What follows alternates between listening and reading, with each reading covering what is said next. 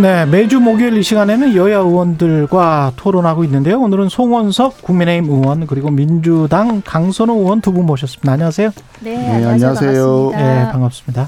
국토의 현안 질의가 어제 있었는데요. 예상대로 서울 양평고속도로 특혜 의혹 두고 시작부터 이제 충돌을 했고, 그 의혹이 어느 정도 뭐 해소가 됐다고 보십니까? 아니면 의혹이 더 불어났다고 보십니까? 송은석 의원님부터 하시겠습니까? 강선우 의원님 먼저. 예. 의혹이 해소가 전혀 안 됐죠. 사실은 굉장히 간단한 질문에서 이게 출발을 한 거잖아요. 네. 종점안이 왜 변경됐어? 근데 어쩌다 거기 보니까 김건희 여사 일가 땅이 있네? 그러면은 이거를 누가 어떻게 왜 이렇게 변경한 거야? 라는 굉장히 간단한 질문에서 이거는 출발을 했던 거예요. 예. 네네. 근데 어제 이제 그 국토위 상임이 열리고 원희룡 장관이 답변을 하는 걸 보니까 저는 원희룡 장관이 굉장히 과잉 충성을 지금까지 해왔는데 그 효용이 좀 다 한 게 아닌가라는 생각이 들더라고요.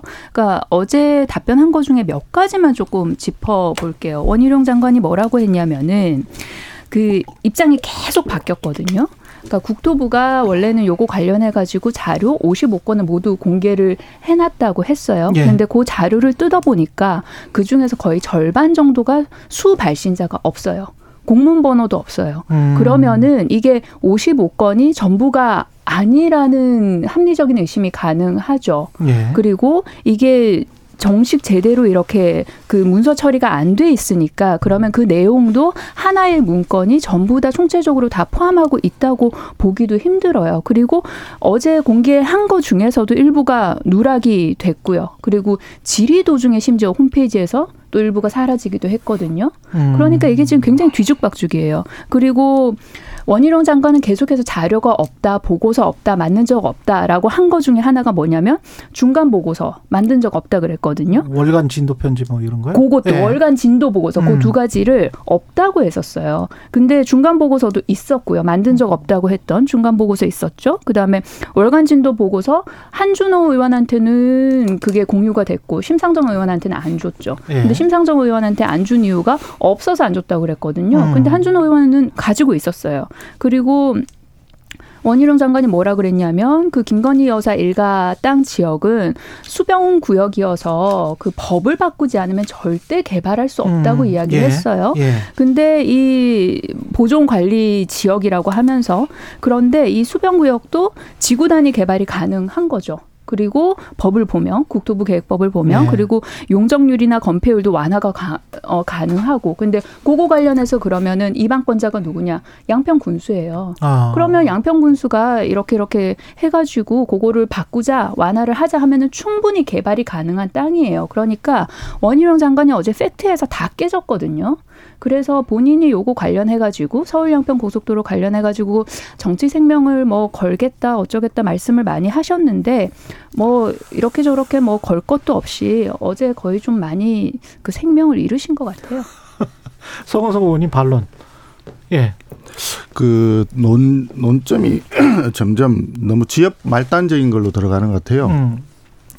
문제가 처음에 왜 발단이 됐느냐부터 보면 왜 노선이 바뀌었느냐. 예타 노선은 그쪽이 아니었는데 예타 끝나고 난 이후에 왜 종점을 바꿨느냐. 이게 이제 초점이었잖아요. 하필이면 거기 왜 김건희 여사 땅이 있었느냐. 그러니까 특혜 아니냐라고 얘기를 했었는데 예비 타당성 조사가 끝나고 난 뒤에 사업 추진 과정에서 시종점이 바뀌는 경우는 흔히 있는 일이거든요. 흔히 있는 일입니다. 2010년 이후에 8건의 고속도로 중에서도 4건이 그 시종점이 바뀌었고요. 2020년, 지난 20년간 14건이 바뀌었다는 그 국토부 해명 자료도 있고, 새만금에서 전주 가는 고속도로, 그 다음에 함양에서 울산 가는 고속도로, 이런 고속도로에서도 그 시종점이 바뀐 사례가 있어요. 그러니까, 예비 타당성 조사를 하고 난 뒤에 실제로 이제 구체적인 기본 설계, 계획, 이제 그 실질 설계에 들어가다 보면, 교통량을 좀 더 많이 해소를 한다든지 아니면 환경 문제라든지 주민들의 어떤 요구라든지 이런 것들이 있을 수 있거든요. 그런 상황에서 변하기 때문에 이 변하는 것 자체가 큰 문제가 없는데 그걸 가지고 특혜라고 이렇게 프레임을 갖다 씌우다 보니까 발생한 거예요. 그래서 그 자료가 55건이 전부이냐 아니냐라든지 중간에 뭐 일부 누락이 있냐 이거는 사후에 실수로 뭐 바꿀 수도 있는 이야기고 그런 부분 중요치 않거든요. 그 노선이 바뀐 이유는 당초에 있던 노선을 하다가 새로이 바뀐 노선은 지역 주민들이 양평군에서 자기들이 2030 양평군 기본계획인가 뭐 이런 거 있었지 않습니까? 거기서 요구를 했기 때문에 그것을 합리적으로 국토부에서 수용해가지고 발생했던 일이다. 양평군 주민들이 요구한 것이다. 양평군에서 요구했죠. 예. 예, 그 양평군에서 요구한 것이 그러면 주민들 요구냐 아니면 군수의 요구냐 이렇게 또 얘기하면 굉장히 복잡해져요. 어쨌든 양평군에서 국토부가 의견 수렴할 때 세 가지 대안을 제시를 했었는데 그 노선 자체가 그동안에 이미 2018년도부터 양평군에서 검토했던 자기들 기본계획에 따라서 요구했던 것이다. 거기에 따라서 들어온 거거든요. 네. 그리고 또 한 가지 중요한 거는 이게 인터체인지가 아니라 정션이거든요. 분기점이에요. 네. 분기점은 JCT. JCT 정션인데 JCT 같은 경우는 그 인근에 땅이 있다고 해서 바로 혜택을 볼 수 있는 건 사실 아니거든요. 근데 바로 밑에 또 IC가 있잖아요. 밑에. IC는 한참 밑에 있죠. 그러니까 정션을 가지고 그걸 바뀌었는 걸 가지고 특혜라고 너무 처음에 이렇게 프레임을 잡다 보니까 이게 서로 간에 문제가 복잡해진 것 같아요. 그래서 지금 상황에서 생각해 보면 정말 양평군의 진짜 주민들이 실제로 필요로 한 것이 무엇인가 그걸 냉정하게 객관적으로 봐서 거기에 따라서 이 판단을 해야 되는 것이지 지금 정치권에서 너무 지나치게 이렇게 말꼬리 잡기 식으로 논쟁을 하는 것이 얼마나 보탬이 될까 하는 그런 좀 걱정은 좀 있습니다. 자, 우선 프레임을 잡으셨다고 말씀을 하셨는데 프레임을 잡은 적이 없어요. 이게 종점이 왜 바뀌었는지 왜라고 한번 물어봤을 뿐이에요. 근데 거기서 갑자기 원희룡 장관이 백지화하겠다 해가지고 일이 이렇게까지 커진 거거든요. 왜 바뀌었냐고 물어봤을 때 왜 바뀌었다고 근거 자료를 대면서 소명을 했으면 될 일이에요. 해명을 했으면 될 일이에요. 근데 해명 없이 백지화하겠다고 하고 이제 역으로 이거를 갖다가 끼워 맞추다 보니까 지금 뭐가 잘 안 맞는 일이에요. 시종점 변경 흔히 있는 일이다. 글쎄 흔히 있는 일이라기보다 없는 일은 아니죠. 근데 이렇게 강 아래 위로 이렇게 크게 시종점이 변경이 된 사안은 없습니다. 그리고 우리가 전철역 같은 경우에도 입구나 이런 거 변경될 수 있어요. 충분히 예타 끝난 이후에. 그런데 전철역 자체가 이 마을에서 저 마을로 가는 사례는 없거든요. 그렇기 때문에 이거는 단순히 시종점이 변경이 된 게 아니에요. 다른 여타 사업들처럼 이거는 너무나 큰 거리, 지역이 너무나 많이 달라졌기 때문에 그리고 그 달라진 지역을 보니 김건희 여사 땅이 있네? 왜 일로 변경됐어요? 변경된 과정을 설명을 하면 되죠. 근거 자료를 가지고. 아까 양평군에서 요청했다고 했는데 관련해가지고 이미 그 언론 보도가 났었어요. 양평군에서 요청을 한 적이 없다라는 그 보도가 났었는데 그게 어떻게 된 거였냐면 이제 국토부에서 강상면을 콕 찍어가지고 양평군에게 의견을 물어요. 그래서 양평군은 처음에는 이게 아니었는데 그럼 국토부에서 강상면을 찍어서 의견을 물으니까 꼭 관련해가지고 의견을 제시를 했을 뿐인 건 거예요. 국토부에서 어떻게 했어요? 처음에는 양평군에서 제안했다고 했죠. 근데 그거 아니라는 거 드러나고 나니까 민주당이 또 제안했다고 했죠. 근데 그것도 아니라는 거 드러나고 나니까 지금 뭐라 그러고 있어요? 용역업체에서 했다 그러잖아요. 아니 국토부가 발주를 주는 용역업체가 이렇게 큰 의사결정을 할 수 있습니까? 그리고 그러면 용역업체가 그렇게 제안을 해가지고 이거를 변경을 했다고 가정을 합시다. 그런데 용역업체가 이게 강상면으로 변경하는 게 최적의 노선이라는 그런 뭐 BC값이라든지 이런 거 나오고 객관적인 자료를 지금 못 대고 있어요. 그러니까 이런 질문들에 대해서 대답을 하라니까요. 원희룡 장관이. 아까 하태경 의원은 차라리 그냥 여야가 합의해서 지금이라도 타당성 조사를 다시 해서 본 타당성 조사를 하자. 그래서 BC값도 다시 구하고 뭐 이래서 그걸로 그냥 하자. 그 안으로 하자. 뭐 이런 타협적인 안을 제시를 하던데 어떻게 생각하세요? 뭐 어떻게든 해결해야 될 거 아니에요. 그러니까 이게 제일 중요한 건 아까 말씀드린 대로 주민들의 요구를 가장 잘 수용할 수 있는 방안이 무엇인가. 아니 근데 사실 이것이 중요하거든요. 기재부에 계셨으니까 너무 잘 아시겠지만 고속도로는 주민들, 양평군 주민들만 쓰는 게 아니고 서울 수도권 사실 서울 양양 고속도로 아니, 그것과도 좀 연계해야 되고 사실 당연히 그런 맞죠. 게 있잖아요. 아니 고속도로 네. 아니라 철도도 그렇고 전체적으로는 네. 교통망이잖아요. 네트워크이잖아요. 네. 네트워크이기 때문에 전체 연계를 봐야 되죠. 그렇죠. 전체 연계를 봐야 되는데 네. 서울 양평 고속도로는 서울 양평 간의 교통 수요를 최대한 흡수할 수 있는 방안을 찾는 게 맞아요. 그렇겠지. 기본적으로. 그렇겠지. 네. 그리고 양평을 벗어나서 그 이후까지를 연장을 하게 된다면 예. 그거는 다른 또 교통수요가 들어오겠죠. 예. 그것까지는 나중에 이야기고 양평까지의 문제에 있어서는 수도권 주변의 양평 중심의 교통수요를 가장 흡수할 수 있는 방안이 뭐냐. 당초에 예타 노선보다는 새로 대안으로 나왔던 노선이 교통량을 하루에 15,800대에서 22,000대로 더 많이 흡수할 수 있다라고 하는 거거든요. 그리고 지금은 아무런 그 해명 없이 백지화했다는 거는 좀 사실하고 다른 지적인 것 같고요. 예. 충분히 논의를 하는데 그것이 계속 그 프레임을 걸고 가니까 특혜다 이런 식으로 가니까 아니 그건 김건희 여사 문제가 아니라 오히려 그 원안에 있던 처음에 있던 그 뭐 양평 그 전 군수라든지 그다음에 김부겸 뭐 전 그런 이야기도 자꾸 나오게 되는 거예요. 이런 거는 지역 말단에 해당되는 거거든요. 예. 실제로 고속도로를 건설했을 때는 우리 교통망 확충도 하고 지역 주민들 교통 수요도 해소하고 이런 걸 봐야 되는데 결국 민생 대책인데 이것이 너무 정치적인 문제로 비화가 돼버렸잖아요. 그러니까 지금 얘기를 한다면 이 상황을 현재의 서울 양평 고속도로를 완전히 전면 백지화한다 그랬는데 이걸 아예 폐기를 할 거냐? 이 문제는 굉장히 되겠지. 그렇죠. 그게 굉장히 중요한 문제거든요.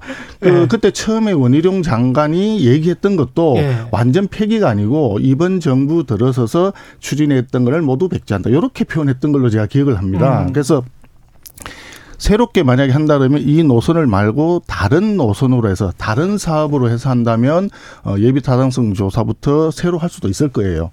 기존의 사업이 아니라 새로운 사업으로 간주하고 예. 그러나 지금 서울 양평 간에는 이미 예비타당성 조사는 이미 실시를 했고 예. 통과를 했어요. 했기 때문에 시종점을 어떻게 하고 IC를 어떻게 내고 이거 노선을 어떻게 할 거냐라고 하는 거는 이 업무를 담당하고 있는 국토부에서 결정을 하고 그 과정에서 의견 수렴을 최대한 잘하는 것이 지금 중요하다라는 것이고 저는 개인적으로 이 문제에 대해서는 아까 앞서 말씀드렸지만 지역 주민들의 어떤 교통 수요 이 부분을 가장 최우선을 놓고 그렇게 판단해야 될 거라고 생각을 합니다. 그러면 강상면 안을 지지하시는.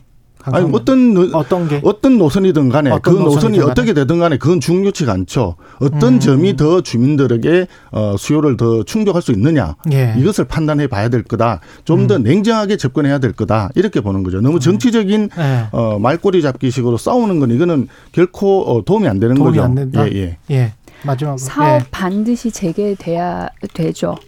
기존 예타조사 결과대로 추진하면 되는 일이라고 저는 생각을 합니다. 그 방금 말씀 주신 그 주민들 요구, 요게 언제쯤 요게 조금 이슈가 되기 시작했냐면요. 이제 원희룡 장관이 백지화를 선언하고 나니 여론이 너무 안 좋아졌어요. 그 양평 군 주민들 여론도 너무 안 좋아졌고 국민들 여론이 너무 안 좋아지고 나니 이거를 사업을 다시 재개하긴 해야 되는데 그럼 명분이 좀 있어야겠다라는 생각을 하면서 이제 주민들 요구 요 이야기가 나오기 시작했거든요. 그래가지고 어디까지 얘기가 갔었냐면 주민 투표에 붙여야 된다라고 그런 얘기까지 갔어요. 그러면은 당연히 주민들 입장에서는 사업 재개합시다라는 그 결과가 나오지 않겠어요. 근데 국민의힘 윤재호 원내대표도 그런 이야기 했어요. 이런 국책 사업을 주민 투표에 붙여가지고 의사결정하는 거 옳지 않다. 그러니까 원희룡 장관 입장에서 백지화를 확 질러버렸는데 이걸 다시 주워담기 위해서 뭐가 좀 명분이 있을까 하다가 나왔던 게 그 당시 주민들 요구, 주민투표 이런 얘기가 나왔었다는 그런 말씀 하나 드리고요.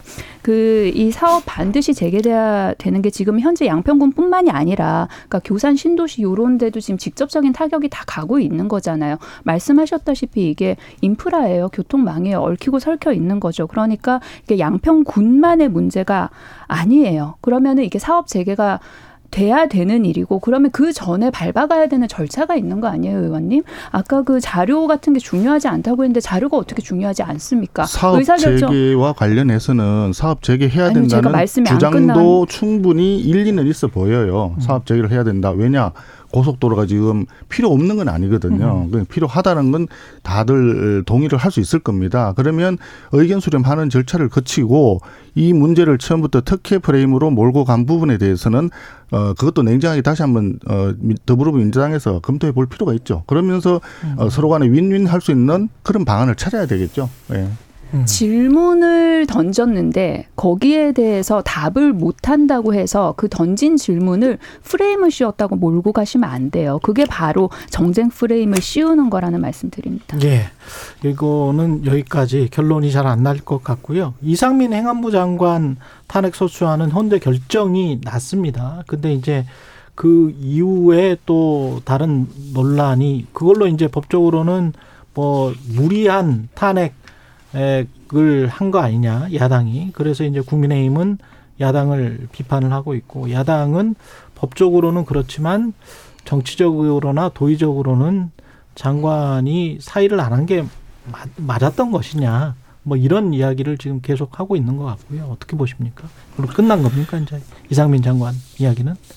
이상민 장관권에 있어서는 제가 뭐 본회의 석상에서도 뭐 두어 번이나 이 부분에 대해서 의사진행 발언도 하고 했는데 참 좀 굉장히 안타깝습니다. 사실 그 당시에는 이태원 할로윈 참사가 나고 난 뒤에 어렵사리 국정조사를 실시하자라고 여야 간에 어렵게 합의를 이끌어낸 상태였어요.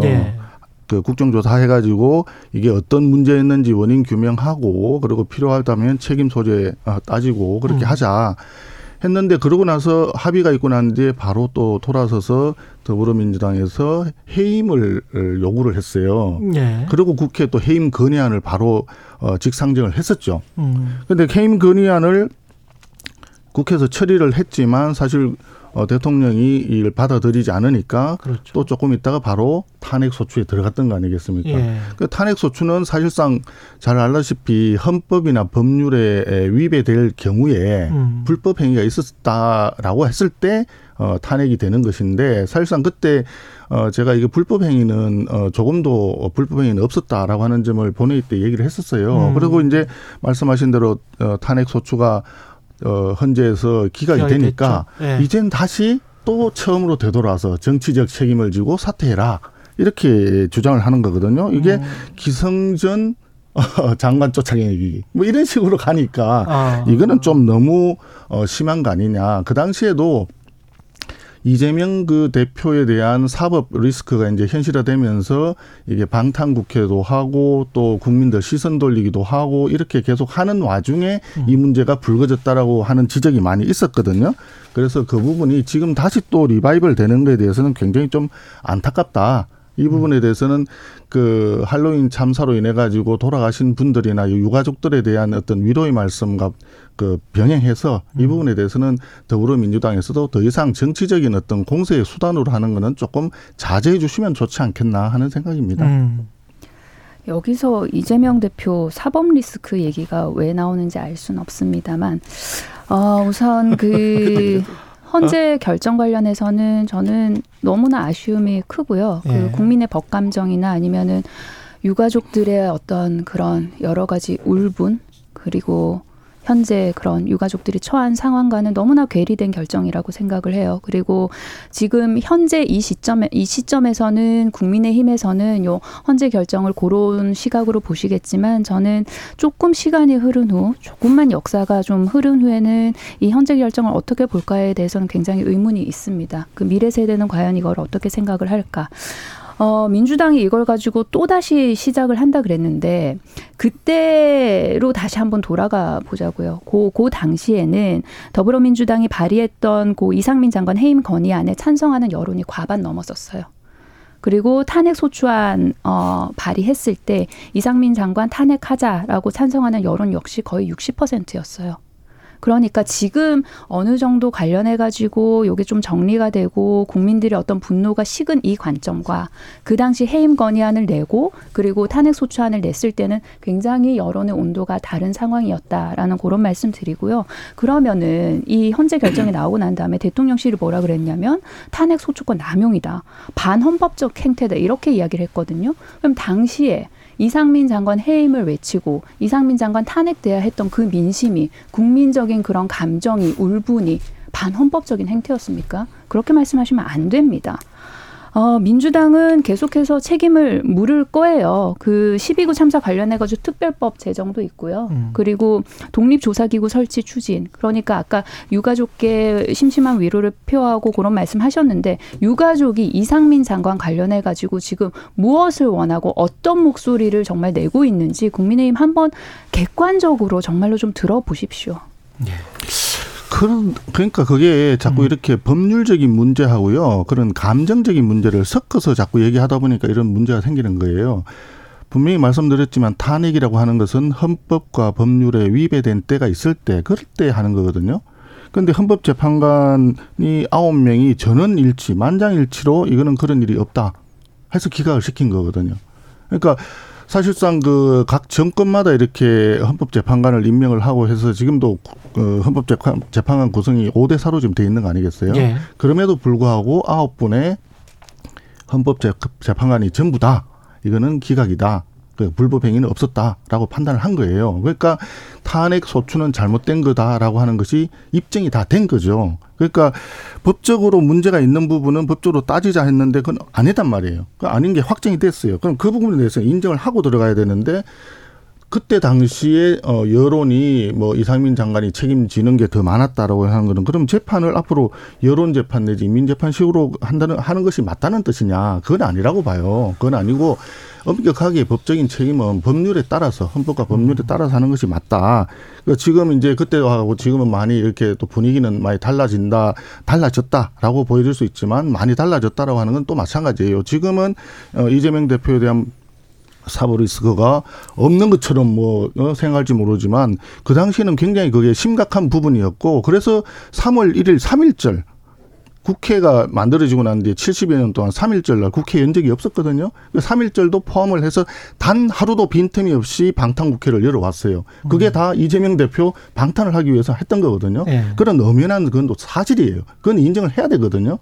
그 이야기 하셨으니까 오늘 논의 주제에 포함되어 있습니다. 불체포특권 그 기명투표 둘러싸고 민주당 그 혁신위가 기명투표를 하자 불체포특권과 관련해서 뭐 이런 그걸 공고를 했잖아요. 근데 이제 아까 하태경 의원은 그러면 만약에 8월쯤에 뭐 이제 혹시 이화영 부지사 관련해 가지고 대부 송구 관련해서 체포영장이 오면 그것까지는 그냥 지금 현재처럼 무기명으로 하고 또는 뭐 그냥 가기로 하고 그 다음부터 논의하거나 뭐 정리해 보자 뭐 이런 의견이던데 그거를 예. 불체포 특권을 포기하겠다라고 얘기했던 것은요. 네. 이재명 대표가 대선 당시에도 공약으로 얘기를 공약이었는지 여부는 불분명한데 분명히 말을 했어요. 네. 말을 했는데 국회에서 그걸 방탄으로 해가지고 막았잖아요. 네. 표결을 기각시켰는데 그러고 난 뒤에 다시 이제 불체포 특권을 쓰지 않겠다라고 이제 또 이재명 대표 얘기를 했어요. 그렇죠. 그러고 난 뒤에 또 뒤에 와서 다시 기명으로 하자라고 하니까 더불어민주당 내에서조차 그러면 누가 반대했는지 그걸 확인하기 위한 거냐 이렇게 얘기를 하지 않습니까?